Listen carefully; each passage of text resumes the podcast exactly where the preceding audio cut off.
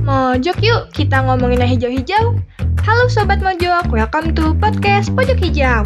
Podcast santai tapi serius dari Bincang Energi. Nah, hari ini podcast Pojok Hijau mau ngebawain episode perdananya nih. Bersama tim Bincang Energi yaitu ada Kamanda dan Kayu. Hmm, kira-kira mau bahas apa ya? Stay tune!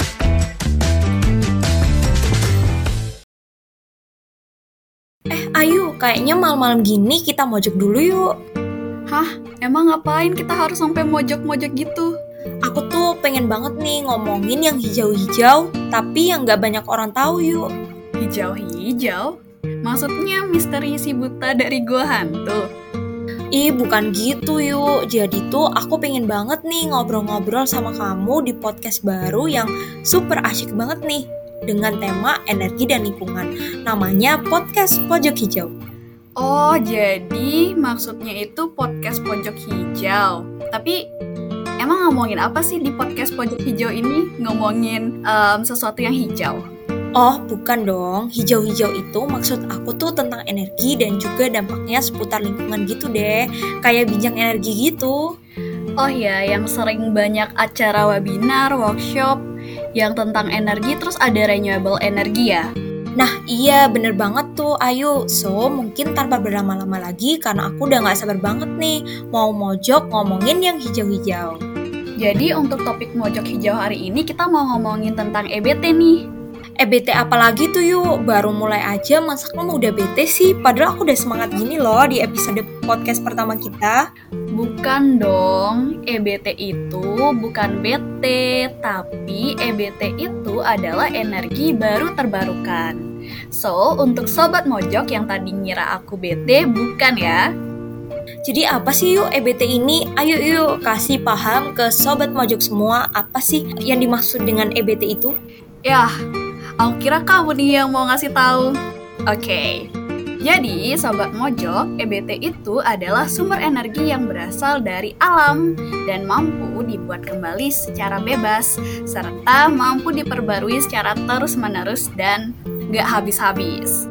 Energi terbarukan ini juga dapat dimanfaatkan untuk perkembangan teknologi dan semakin canggih sehingga mampu menjadi sumber energi alternatif nih.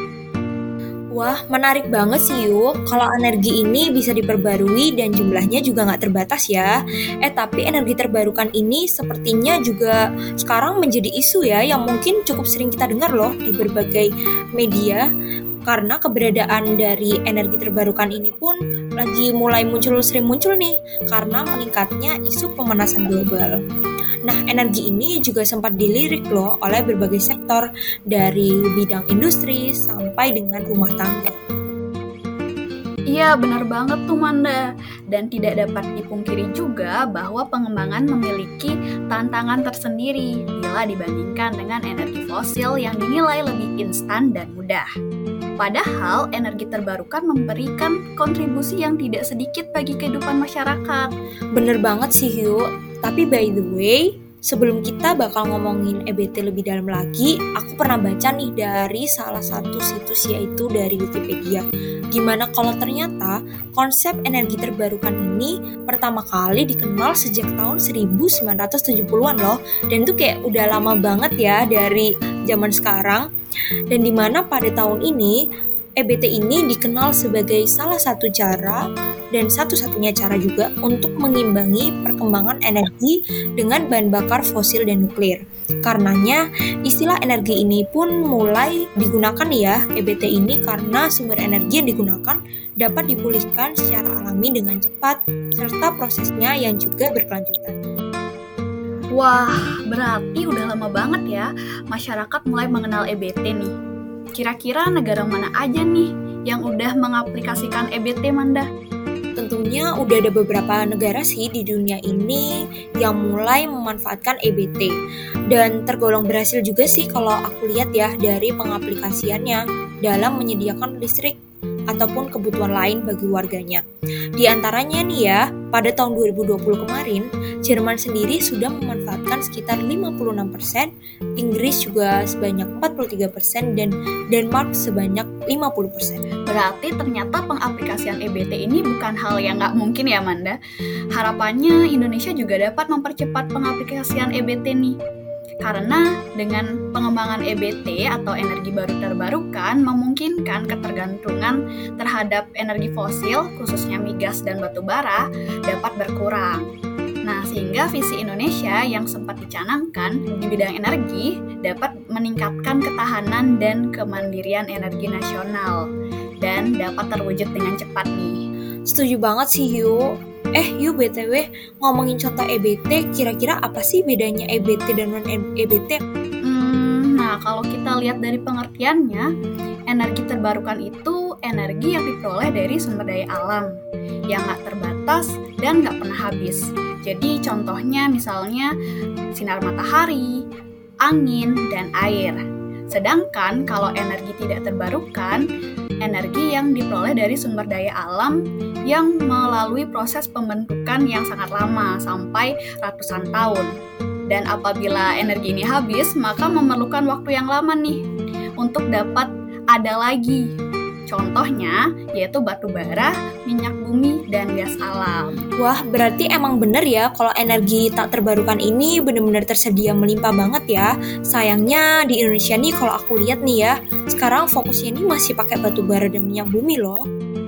Nah iya bener banget. Terus saat ini ada banyak banget perkembangan teknologi di energi juga udah mulai beragam nih sumber daya sumber energi yang digunakan. Nah menurut Manda apa aja nih bedanya sumber energi dulu sama sekarang? Nah, e, membahas soal sumber energi, sepertinya kita tahu bersama ya, kalau dari dulu tuh kita masih pakainya minyak bumi, terus kalau nggak batu bara, ya gas alam. Namun, jumlah bahan bakar tersebut itu tuh benar-benar terbatas dan butuh waktu yang sangat lama banget untuk bisa kita mendapatkan minyak bumi, batu bara, dan gas alam itu kembali nih. Nah, um, khawatir akan jumlah yang terbatas ini, maka lebih baik kayaknya kita mulai beralih nih dengan sumber energi yang terbarukan atau sumber energi yang bisa tersedia terus-menerus. Wah benar juga ya, nggak kebayang harus nunggu ribuan tahun biar bisa tersedia minyak bumi dan kawan-kawannya. Bener banget, menurut Ayu kita bisa lakuin apa aja nih biar bisa mulai transisi menuju energi terbarukan? Oh ya, mana pernah dengar soal peraturan pemerintah yang satu ini nggak? Wah, yang mana tuh? Nah, jadi pemerintah melalui Kementerian Energi dan Sumber Daya Mineral memiliki target bauran atau penggunaan energi terbarukan menjadi 23% pada tahun 2025. Selain itu, pihak swasta dan masyarakat juga sudah mulai terjun nih di bidang energi terbarukan. Sudah banyak perusahaan, komunitas, dan organisasi yang bergerak di bidang energi terbarukan. Dan masyarakat Indonesia sendiri sudah ada yang menggunakan energi terbarukan seperti panel surya di rumah-rumah atau di tempat-tempat yang sulit dijangkau oleh saluran listrik. Wah, gercep juga ya berarti Indonesia yuk. Betul nih, semoga ke depan makin gercep. Satu lagi deh, menurut Manda sebagai generasi muda nih, apa aja yang bisa kita dukung untuk membantu energi terbarukan lebih dikenal dan bahkan mulai dipakai oleh masyarakat luas? Kayaknya mungkin ini sih buat semua sobat mojok. Yuk kita bareng-bareng buat bersama-sama berkontribusi dari hal-hal yang kecil loh di bidang energi ini. Misalnya nih teman-teman bisa ikut riset untuk meningkatkan efisiensi teknologi kemudian mengurangi penggunaan bahan bakar yang nggak terbarukan ya. And then dan mulai juga nih buat pelan-pelan menggantinya dengan energi terbarukan dan yang terakhir, Sobat Mojok juga bisa untuk menyebarkan semangat untuk menggunakan energi terbarukan melalui sosial media ataupun melalui lingkungan sekitar kita. Agar ke depannya semakin banyak nih yang peduli dengan bumi ini. Benar banget, kalau hal kecil dilakukan oleh banyak orang tentu sangat luar biasa ya dampaknya. Yuk Sobat Mojok, kita sebarkan semangat energi berkelanjutan. Yeay, aku juga nggak nyangka banget nih ternyata EBT di Indonesia nih udah segitu majunya ya. Bener, setuju banget apalagi hal ini udah didukung oleh pemerintah, pihak swasta, dan masyarakat Indonesia sendiri. Iya iya setuju sih. Salut banget juga ya sama pemerintah dan masyarakat Indonesia yang ternyata sekarang udah mulai sadar nih akan pentingnya transisi menuju energi baru dan terbarukan. Nah, Sobat Pojok, dari episode perdana kita kali ini banyak banget wawasan yang baru yang kita dapetin nih. Mulai dari episode ini ke depan, semoga Sobat Mojok makin dapat banyak inspirasi dan ilmu-ilmu lainnya yang berhubungan dengan energi dan lingkungan.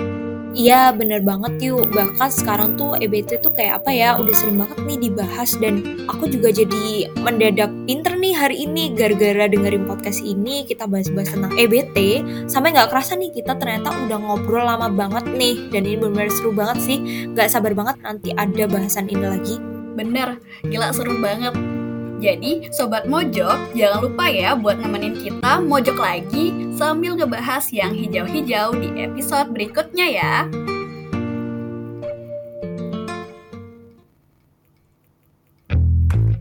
Nah, Sobat Mojok, gimana episode perdananya? Seru banget kan pasti?